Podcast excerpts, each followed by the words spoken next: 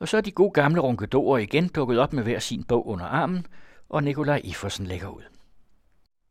Så er ronkedorerne samlet her omkring det runde bord, og øh, det er Gerald Metz, der sidder med en øh, kolossalt tyk bog, som øh, nu er kommet i en ny udgave, nemlig Per Stig Møllers Kai Munk-bog. Og øh, så er det Jens Råhauke, som øh, sidder med en af de seneste års måske vigtigste bøger, nemlig Jesper Thynels Mørkelygten, om øh, alle de øh, gedulte ting, der foregår i embedsværket, som de selv holder af at kalde sig, altså hele centraladministrationen. Og så er det Egon Clausen, der fortæller om øh, Bone Falk Rønne, som øh, er en gammel missionær. Det er en rigtig gammel sag. Og ved du hvad, jeg synes, du skulle lægge ud, Egon. Nå, jeg kan lige fortælle om, om mig selv, fordi jeg har jo også taget en bog med. Uh, jeg har taget en bog med af en journalist, der hedder Helle Jul. Bogen hedder På lige fod, og det er en krønike om øh, kvinder, satire og kampen for valgret. Og det er selvfølgelig et forsret til, at vi øh, næste år, 5. juni næste år, kan fejre 100 år for den grundlov, som gav kvinderne øh, valgret. Ja, Egon, lad os høre om Rønne der, Bone Falk Rønne. Ja, jeg sidder med bogen her, og den er udgivet på Dansk Missionsråd. Altså, det er, det er en bog, som ingen af jer kunne finde på at tage i hånden, indsige læse. Det, tror jeg, det skulle måske være dig, Nikolaj. Du har jo også dine svage øjeblikke. Men øh, den handler om øh, en mand, der hedder Bone Falk Rønne, som i øh, over 30 år var sovnepræst i Kongens Lyngby. Og det er hans livshistorie, der er beskrevet her. Når den er lavet her, så er det fordi, at han var den mand, som grundlagde det, der hedder Dansk Missionsselskab. Det, som nu hedder Dan Mission. Og øh, det er egentlig, øh, synes jeg, en interessant del af Danmarks historie, blandt andet fordi den er glædet stort set totalt ud af den officielle Danmarks historie, som vi fortæller til hinanden. Det er der jo rigtig meget, der er i virkeligheden. Øh, og her har vi så, efter min opfattelse, en særdeles velskrevet, velresearchet, grundig gennemarbejdet bog, der beskriver livet for den her mand. Og han er jo født i øh, 1764 i øh, Fredericia, i et, øh, et, et pænt, men nøjsomt hjem. Han blev uddannet som øh, præst og øh, gik på Københavns Universitet, og der fik, øh, det var der i slutningen af 1700-tallet, som jo var en af de der perioder, som vi har haft i Danmark, hvor det var virkelig reaktionært. Og derfor, hvis man ville gøre karriere, så skulle man bestemt ikke have noget som helst, der mindede om nye tanker. Og det havde øh, Bonafald Rønne heller ikke. Han levede i en tid, hvor øh, der jo var stor begejstring for frihedstankerne, som kom dels fra Amerika og også fra den franske revolution. Øh, men der er ikke noget som helst, der tyder på, at Bonafald Grønne var fristet af disse tanker. Der var også et livligt klubliv i København. Det deltog han heller ikke i, så biskop Balle fik virkelig tillid til denne unge, pæne mand, så han fik lov til at undervise kronprinsen. Øh, han blev huslærer på slottet. Og man må sige, at hele hans øh, karriere er præget af, at han har holdt sig inden for de rammer, som er blevet sat, altså rammer for loyalitet og rammer for tro. Det betyder ikke, at han var en passiv sådan eftersnakker, slet ikke. Han var, øh, som præst var han øh, meget, meget aktiv. Han det kaldte ham også for kartoffelpræsten, fordi han gik stærkt ind for, at øh, bønderne skulle lære at dyrke kartofler. Og han var meget ivrig inden for øh, socialforsorg og var meget opmærksom på, at man også skulle tage sig af de fattige og de nødlidende. Så dannede han det danske missionsselskab, og det skete med udgangspunkt i Torbæk, hvor der står en sten. Man kan sige, det var da et mærkeligt sted, men det er fordi, og det er så en af kvaliteterne ved her, den, den her bog, fordi man får simpelthen gennem hans livsløb får man også en fortælling, som handler om, hvordan de store begivenheder i verden slår ind og påvirker almindelige menneskers liv i Danmark. Og det var sådan, at på det tidspunkt øh, her i slutningen af 1700-tallet, der var Indien jo i det store hele styret af englænder, men det var ikke den engelske stat. Det var øh, et handelskompani, så, og de ville ikke have missionærer derud.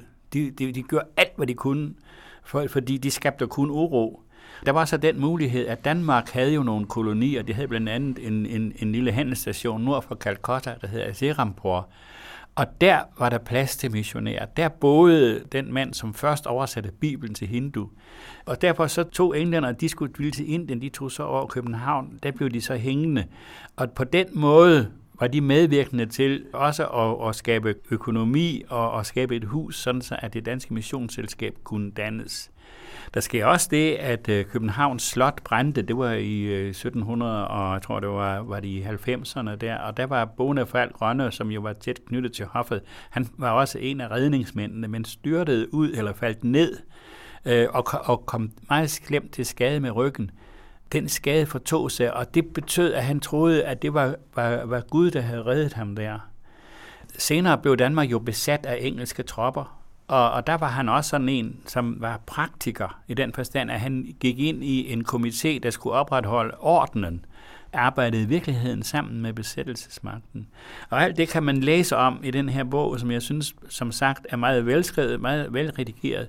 Men det, man måske kunne efterløse i den, det er, hvor har manden haft sine tanker, når det nu gælder den der missionsvirksomhed, som jo handler om, at at man skal øh, redde disse stakkels mennesker uden for Nordeuropa, som jo er, lever i et åndeligt mørke. Det var den almindelige opfattelse. Altså, det var de vilde hedninger, de sidder i mørket og er åndeligt ulykkelige, og de skulle så reddes ved hjælp af kristendommen.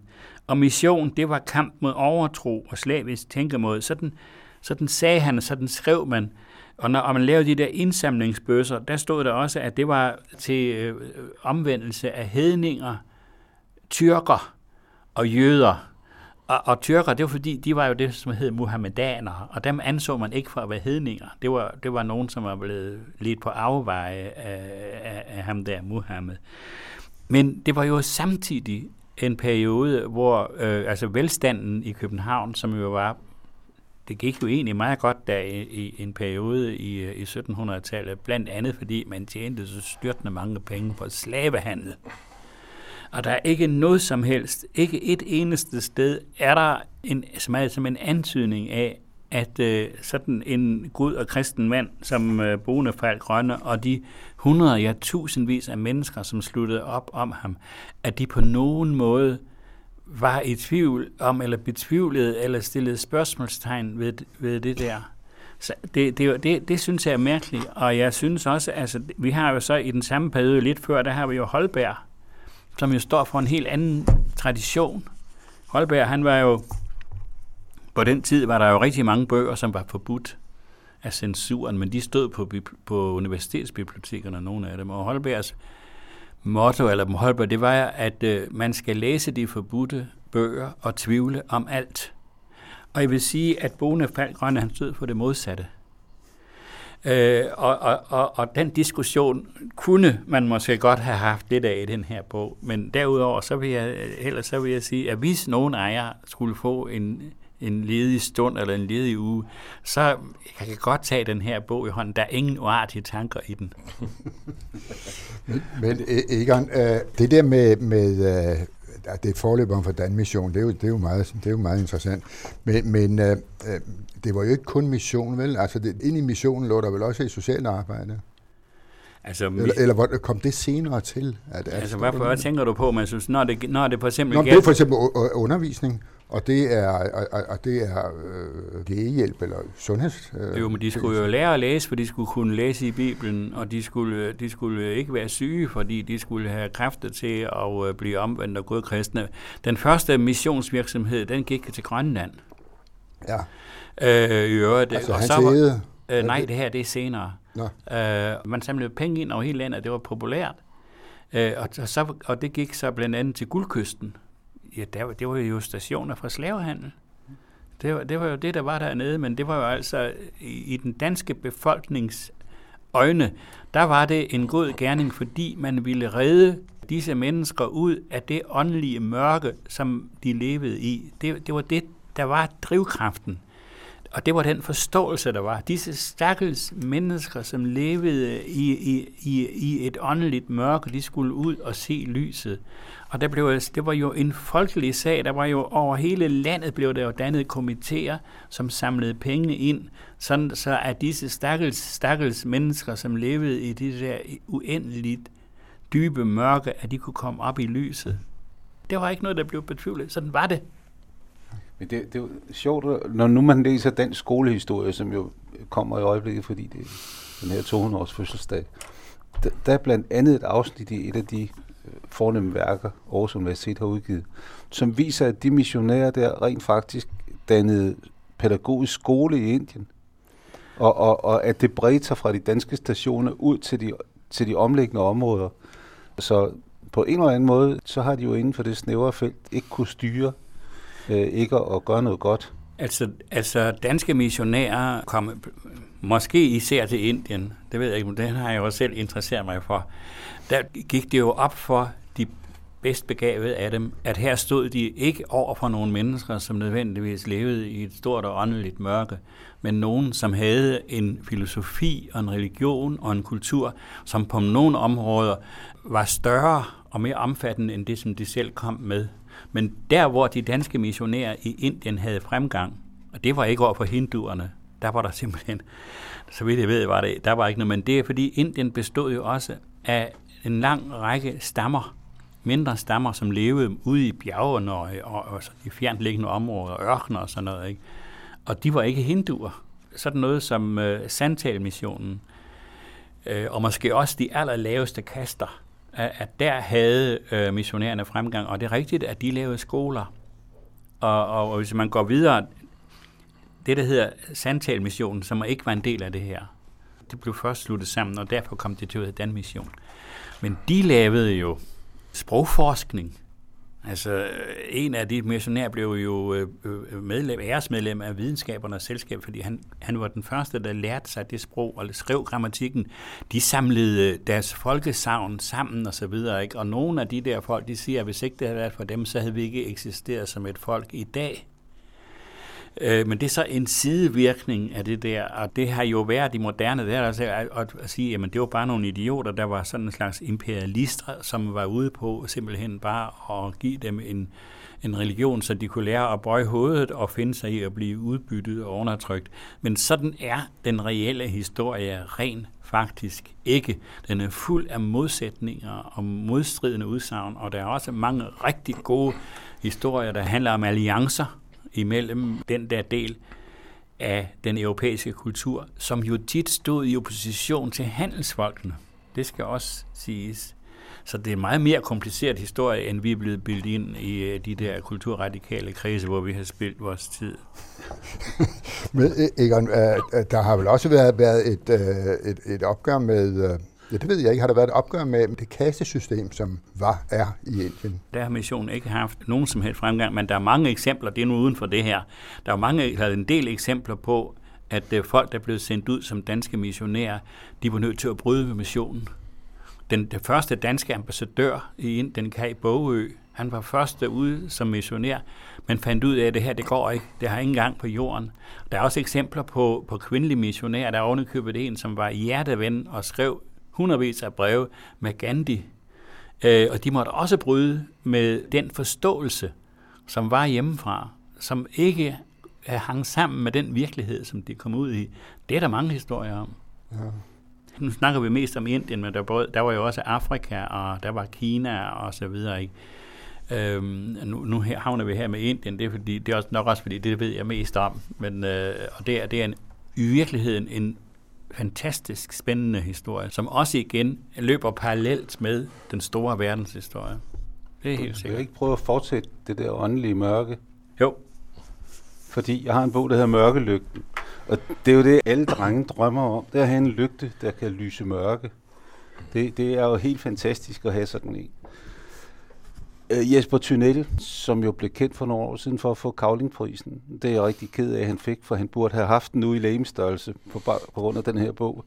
Jesper Thunel øh, fik Kavlingprisen af statsminister Lars Lykke, som så 14 dage efter forfremmede øh, Claus Hjort fra beskæftigelsesminister til finansminister.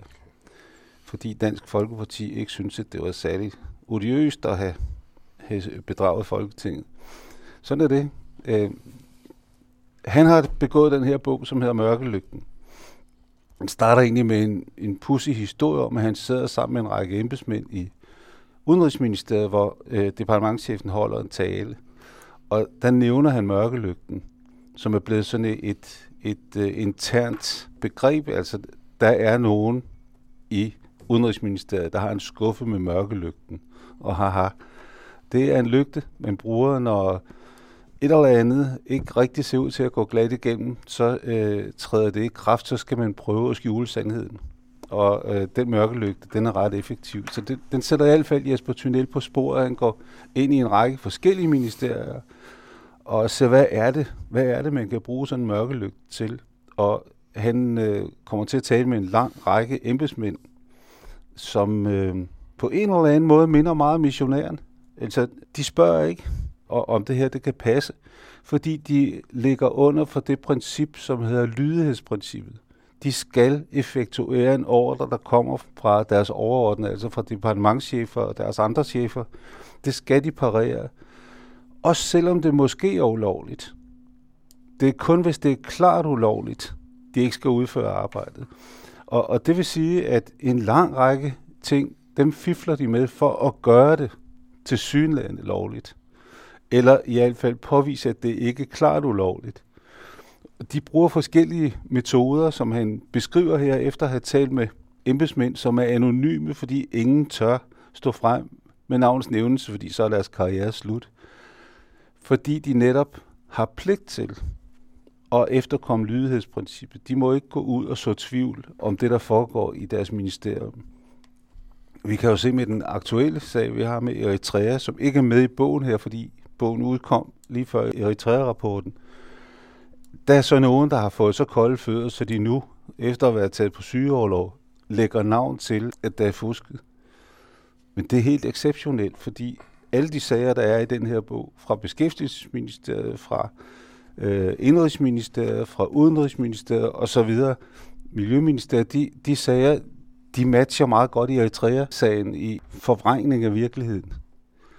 En af de metoder, de bruger, det er for eksempel ved kommunalreformen, da de skal have nedlagt arbejdsformidlingen og øh, have overført anvisninger af arbejde til kommunerne. Der laver de en statistik, som viser, at kommunerne er langt mere effektive end arbejdsformidlingen.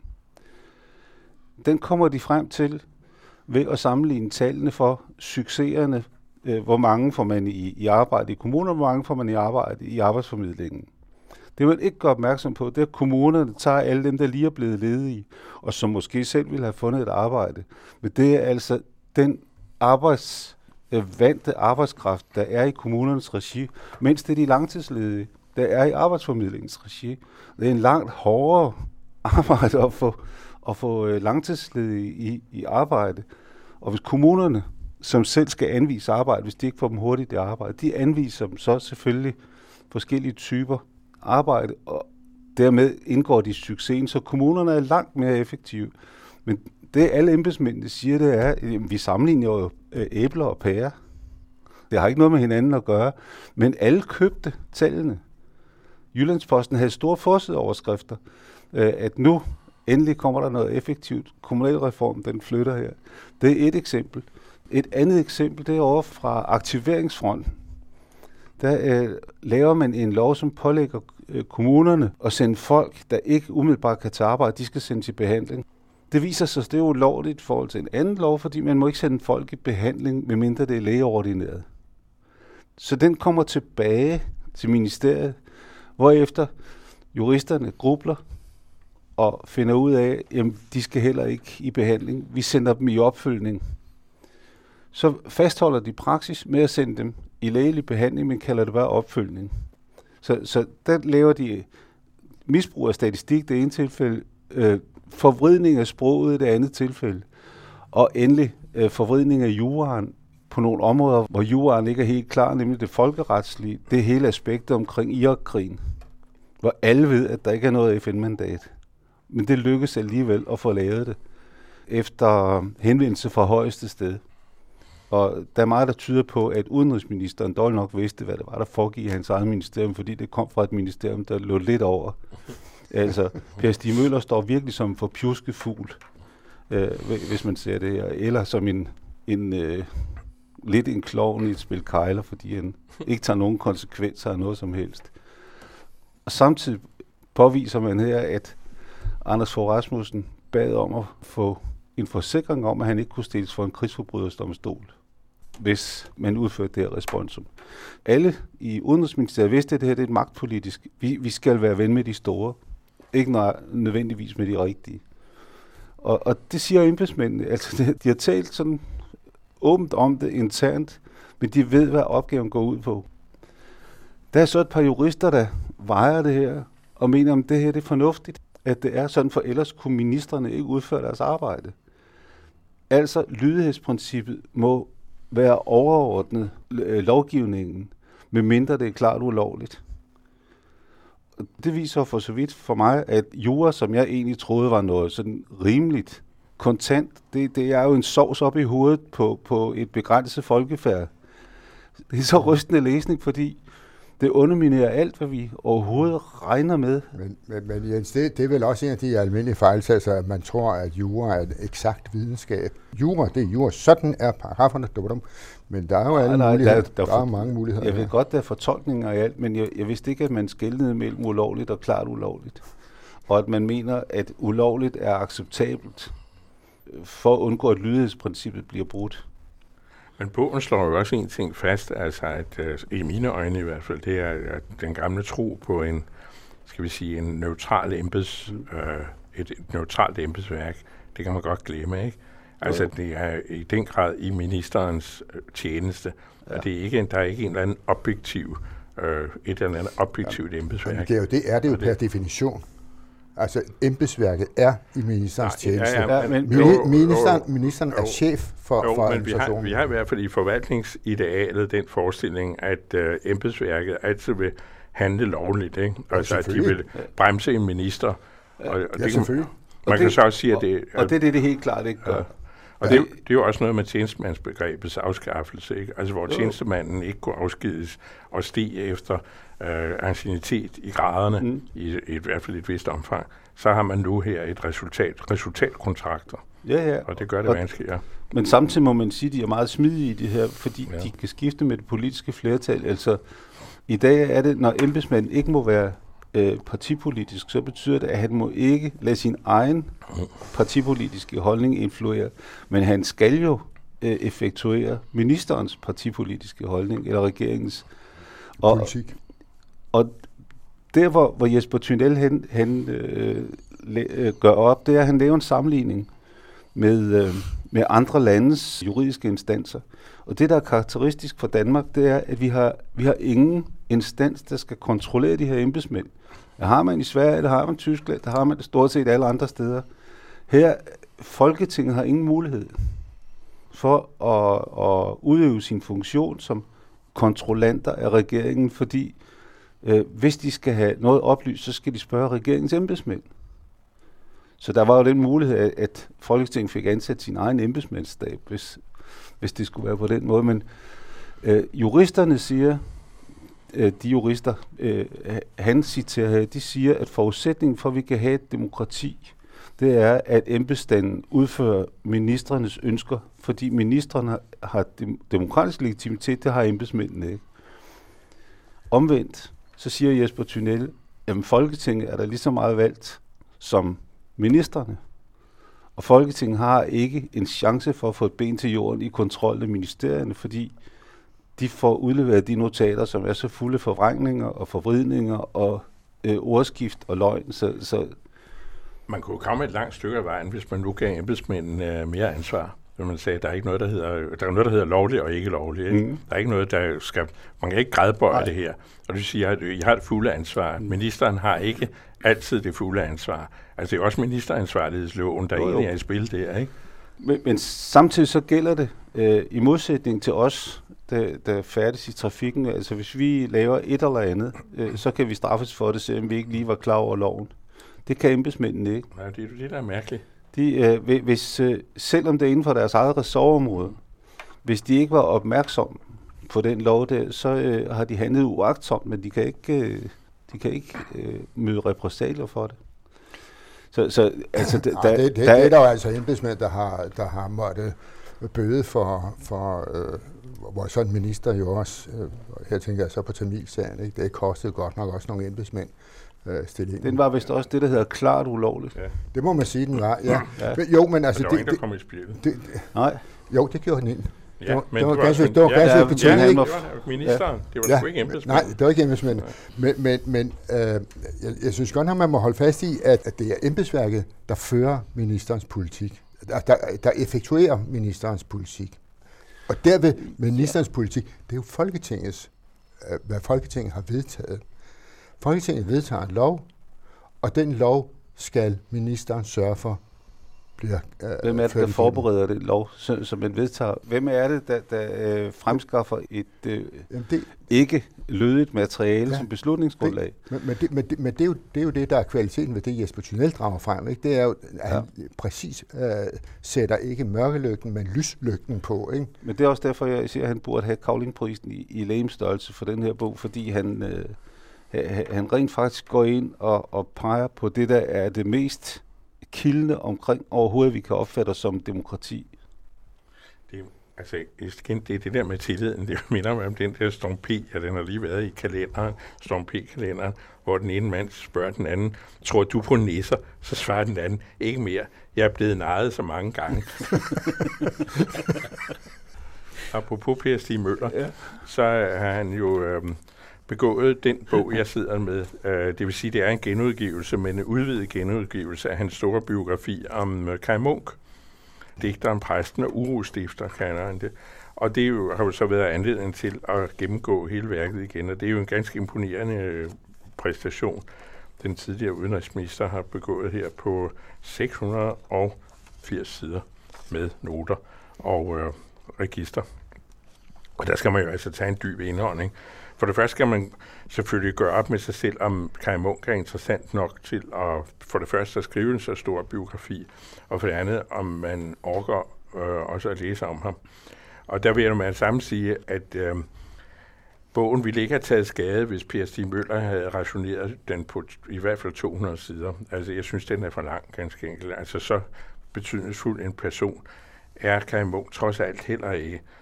Men centralt er han selvfølgelig i besættelseshistorien. Spørgsmålet er så igen, hvis han ikke havde fået den tunge skæbne, han fik, som han delvis selv opsøgte, altså martyret, mordet på op i 1944, hvor han sådan set sagtens skulle være flygtet til Sverige. Det havde ikke været noget problem at få ham skaffet ud af landet, men det ville han ikke.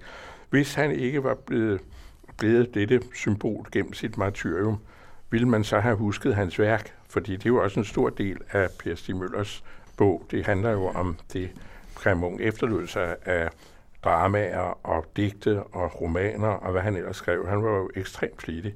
Og så for ikke at glemme avisartiklerne. Og der kan man jo godt komme lidt i tvivl, for om Per Stig Møller gør gældende, at i hvert fald vil to stykker stå, blive stående, to teaterstykker vil blive stående nærmest evig tid, nemlig en idealist og ordet. Og det tillader jeg mig at tvivle på. Jeg tror sådan set ikke, at der bliver noget tilbage. Måske den lille anemone, som et lille digt, han skrev, meget kønt lille digt, og måske et enkelt digt mere, men øh, den stribe af lyrik, han ellers efterlod sig, er jo, jeg tror, det er alt sammen er glemt. Og dertil kommer romaner og andre ting, som, som også er forsvundet ud af, af kanonen, for at sige det mildt. Øh, hvad der så er blevet tilbage, det har jo været det, der har været grundlaget for polemikken omkring Munk holdninger i 30'erne til diktaturerne. Og det gør PSG Møller meget ud af at øh, redegøre for, og han går ihærdigt til værks. Han er en god defensor for Kai Munks holdninger. For nogen tvivl om, at Kai Munk øh, havde inklination for diktatorerne er der knap nok. Altså vil at mærke højre diktatorerne, øh, fascistisk, fascistisk diktaturer, ikke mindst Mussolini, som han øh, udtrykker stor beundring for. Eller det man måske nærmere sige, at han udtrykker stor foragt for demokratiet, og ikke mindst for parlamentarismen, som jo ligger i tiden i øh, den konservative tidsopfattelse, som øh, Munk jo på mange måder bekender sig til, at øh, parlament, parlamentarismen tjener ikke landets sag, det tjener øh, opsplittet interessers sag, og det ikke kan nytte noget. Det må være nationen, der står i, i, højst, i højsædet, og det er jo det, som også får øh, visse kredse, som øh, også opfatter Kai som en væsentlig støtte til at forlange parlamentarismen afskaffet, og altså indsættelsen af, inspireret af de, de sydlige demokratier, den stærke mand. Og det er jo det, Kai øh, mere eller mindre retfærdigt kommer til at stå som, i, øh, i hvert fald i øh, polemikken om ham i efterkrigstiden. Hvad var han egentlig? Var, var det så renfærdigt, det han stod for? Og der påpeger på Jesper Møller også med nogen ret, at øh, venstrefløjen naturligvis forsøger, og, og øh, de folk, som stod for samarbejdspolitikken, altså forsvarede øh, forhandlingspolitikken og samarbejdspolitikken, de prøver i nogen grad at miskreditere Munk og Munks holdning, fordi den står så entydigt på det rabiate synspunkt af modstand for enhver pris. Så derfor er billedet af Kai Munk øh, ofte blevet sløret i, i, den her, i det her krydsfelt i diskussionen om skikkelsen. Hvordan man skal håndtere øh, en så stor bog, det kan man jo altid diskutere. Jeg må indrømme, at nogle gange øh, er, er det nemt at tabe tråden. Også fordi øh, Kai Munks holdninger er øh, kringlede. Altså, han går stærkt ind for diktaturet, fordi det øh, står over demokratiet, der fordunkler loyaliteten over for fædreland og Gud. Og så han går stærkt imod diktaturet, fordi det samtidig gør det modsatte og øh, fornægter religionen. Og det er også det, der går igennem hans stykker flere steder. Og det er jo mildt sagt et selvmodsigende og selvmodstridende. Og man kan også, hvis man er positivt stemt, så kan man sige, at det er også et, den mangfoldighed, der er i hans værk, i hans digterværk.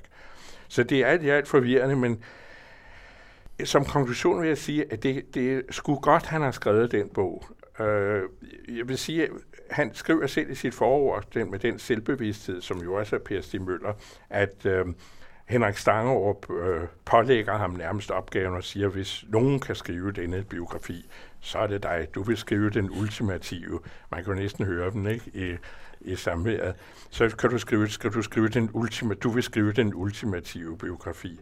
Og så siger øh, øh, Per Stig Møller, ja, ultimativt bliver den nu ikke. Prik, prik, prik. Ikke? Og så kan vi andre sige, nej, det gjorde den selvfølgelig ikke. Men det er i hvert fald en biografi fra meget, meget lange tider om Kai Munk. Jeg tror ikke, der kommer en, øh, en, en, en biografi mere om Kai Munk. Altså, jeg tror faktisk, det er den ultimative biografi. Ja. For at forstå som det er ikke kun den seneste, det er også den sidste. Dengang, da den udkom, der læste jeg Kai Munk-bogen, og jeg læste den lille, øh, han kom jo som en lille en øh, senere, der fulgte op på det. Ja, mere Kai Munk. Ja, ja. og, og en, af, en af de ting, som, som kan prises, det, det er jo, at Per Stig Møller, han tager fat i det, den meget berømte Ollerup-talen. Ja.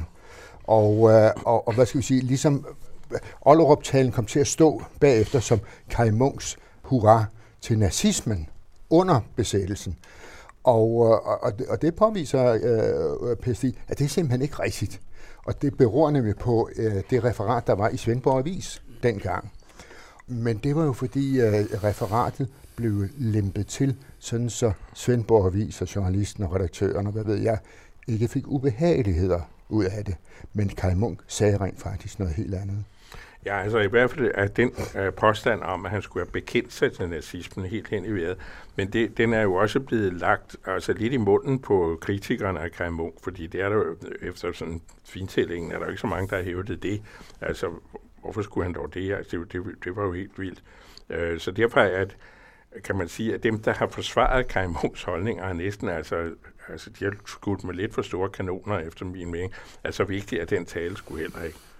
Altså, det, det, for mig der handler det her også, det, det er et, et kapitel i den metode, som jo huserer til ulidelighed i den danske debat, nemlig at man prøver på at finde nogle fejl eller fejltagelser i menneskers fortid. Hvad du har engang Øh, gjort sådan og sådan, du har engang ment sådan og sådan, og det, det bliver man så hængt op på. Det er lige før, at hvis man har kendt en, der holdt land og folk, så er man simpelthen øh, dybt øh, venstreorienteret og upålidelig.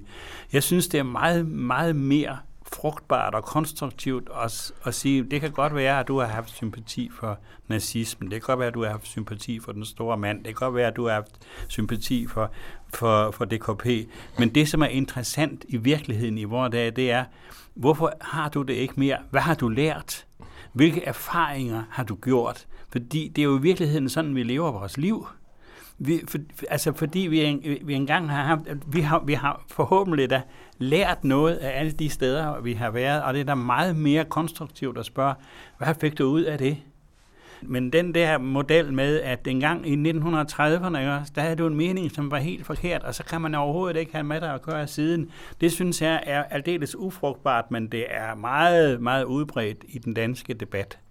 Helt klart. Men det er det måske heller ikke tilfældigt, at det digt, du udnævner til at være det eneste, der vil overleve Kai starter med linjen, hvad var det dog, der skete? ja, det er rigtigt. Ja.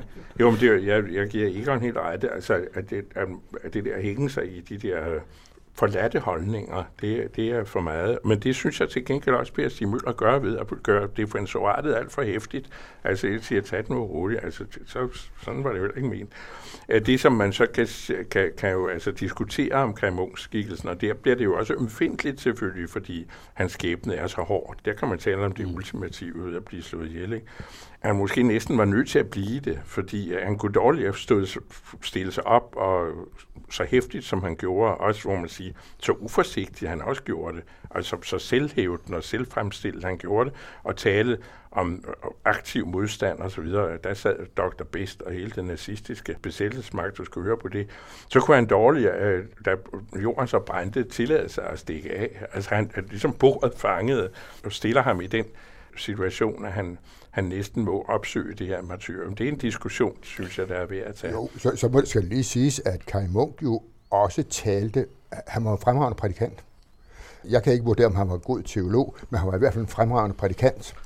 Og øh, noget, en af de, hans mest berømte prædikner, som jeg tror ikke, den, den er vist noteret ned efter en hukommelse et eller andet sted, men det var jo lige øh, et par dage før, han blev slået ihjel. Han blev myrdet, og, og det var i kirken, hvor han gik ned på kirkegulvet, øh, og jeg tror ordentligt ikke, at han havde pressekrav på, men sit røde halstørklæde. Mm-hmm. Og så talte han om de nazister, der var i sovnet, og at de skulle skamme sig, dem der tjente af værnemagt og så videre. Det hører også med. Så vil jeg lige sige om Kai Munk, at hvis jeg husker ret, og det siger måske også noget om, jeg tror det er i øh, foråret så Saude kommer, hans øh, rendringsbog, hvor, hvor han skriver, jeg lod mig føde. altså, altså, der er der en vis selvbevidsthed, når man, når man, når man formulerer sig på den måde. ja, øh, jeg øh, går over til, til noget øh, meget stilfærdigt noget, og øh, meget positivt noget, nemlig en krønike om øh, kvinder på lige fod, hedder den, skrevet af, af en journalist, der hedder Helle Jul. Og det er jo sådan set et forskræt til et af de øh, jubilæer, vi øh, kan øh, holde øh, næste år, nemlig 5. juni øh, 2015. Der er det 100 år siden, vi fik den grundlov, der gav øh, ikke kun kvinderne, men faktisk også det, man havde kaldt for folkehold, altså tjenestefolk, tjenestepiger, kaler osv., stemmeret, valgret. Og øh, nu er det jo sådan, at i år og de kommende år, og ud i lang fremtid, øh, Øh, vil vi jo kunne fejre det ene jubilæum og den ene mindedag, og jeg ved ikke hvad, efter den anden, fordi historiens jul simpelthen drejer hurtigere, der sker mere og mere og mere, og, øh, og, og, og, og lad os så endelig gøre det. Helle Jul har lavet en krønike her, og den er faktisk meget spændende. Hun øh, når ikke rigtig frem til, til nutiden og, og, og, og kvindesagen der, og det er også helt i orden. Der er lige sådan et lille pip med, at vi får lov til at se billeder af, af Helle Thorning selvfølgelig, og Rit Bjerregaard og Bodil Kok og så videre. Men øh, hvad var egentlig det, der skete der op til 1915? Hvad var det for nogle kvinder? Og jeg må nok sige, at det var nogle seje kvinder, og det var nogle ualmindeligt genstridige mænd, der sad øh, som politikere og embedsmænd og hele borgerstanden og alt muligt. Nogle ualmindeligt dumme svin som kunne øh, finde på øh, at, at sige de grusomste ting. Og øh, de kvinder, som kæmpede, og det var en lang og meget, meget sej kamp, der blev ført i Danmark for at få stemmeret. Den var meget fredelig. I England havde man jo virkelig krig på kniven. Der havde man det, der hed suffragetterne, øh, som jo kastede sig ud i nogle vilde kampe med politi og brændte forretninger af og, og brændte ting og sager af og, og smadrede ruder og, og jeg ved ikke hvad. Og en af dem, hun øh, for, i en demonstration, så kastede hun sådan foran kongens hest, ved, ved, var det ved Darbyet, tror jeg, og, øh, og blev øh, slået ihjel, ikke? som demonstration. Sådan foregik det slet ikke i Danmark. Men, men de var skrabe, de var enormt politisk bevidste, altså kvindepolitisk bevidste. De vidste, hvad de ville. Og selvfølgelig efterhånden, som dansk kvindesamfund kom til, og så begyndte der at komme fraktioner og alt muligt Og det gør Helle Jul glimrende opmærksom på, eller øh, reddet for i, i, i bogen. Øh, så begyndte de selvfølgelig også at slås indbyrdes, og, og øh, de prøvede så også meget at holde de indre kampe væk, ikke? fordi øh, straks faldt øh, alle mandsjuvenisterne over dem og, og udstillede dem. Den 5. juni 1915 var det jo sådan, at øh, der kom et kvindetog, kaldte man det, altså et optog af kvinder, som gik til Amalienborg for at takke majestæten, det var Christian 10., for at han havde underskrevet øh, grundloven. Der var sådan set lige så meget god grund til at takke dem ind på Christiansborg, men lad det nu ligge. De var 12.000 kvinder, der gik i det optog, øh, ned fra, fra Grønningen, altså cirka ned fra, fra Kastellet eller deromkring, op igennem byen til, jamen, det er ikke nogen lang tur, men, men 12.000 kvinder. Og som der var et, øh, et folketingsmedlem, der sagde, at øh, det, det går aldrig godt med det der optog her. Det går aldrig godt, fordi øh, de kan ikke gå i optog. De har jo aldrig været soldater. Så det, det, de, de kan simpelthen ikke finde ud af det. Og, øh, og det, det er meget sigende for, for den holdning, der var til det. Meget i, i kvindesagen blev, blev også knyttet sammen med andre sager, nemlig, nemlig fredssagen. Og øh, her, øh, ikke mindst øh, hende, der hed Mathilde Beyer, og øh, hendes mand Frederik Beyer. Frederik Beyer fik jo øvrigt fredspris, Nobels fredspris på et tidspunkt. Det blev der så også tvivl om, kunne, kunne man det, og for det ikke skulle være løgn, så blev også arbejdersagen knyttet til, til dele af den der kvindebevægelse, ja, nogle af de kvindebevægelser, der var. En meget kendt kvindesagskvinde, det var, øh, hun hed øh, uh, Gøril Lemke. Altså udover at hun fik et hav af børn, så vidt jeg husker, jeg tror hun fik, jeg tror, hun fik fire eller seks børn. Uh, det havde hun så også tid til.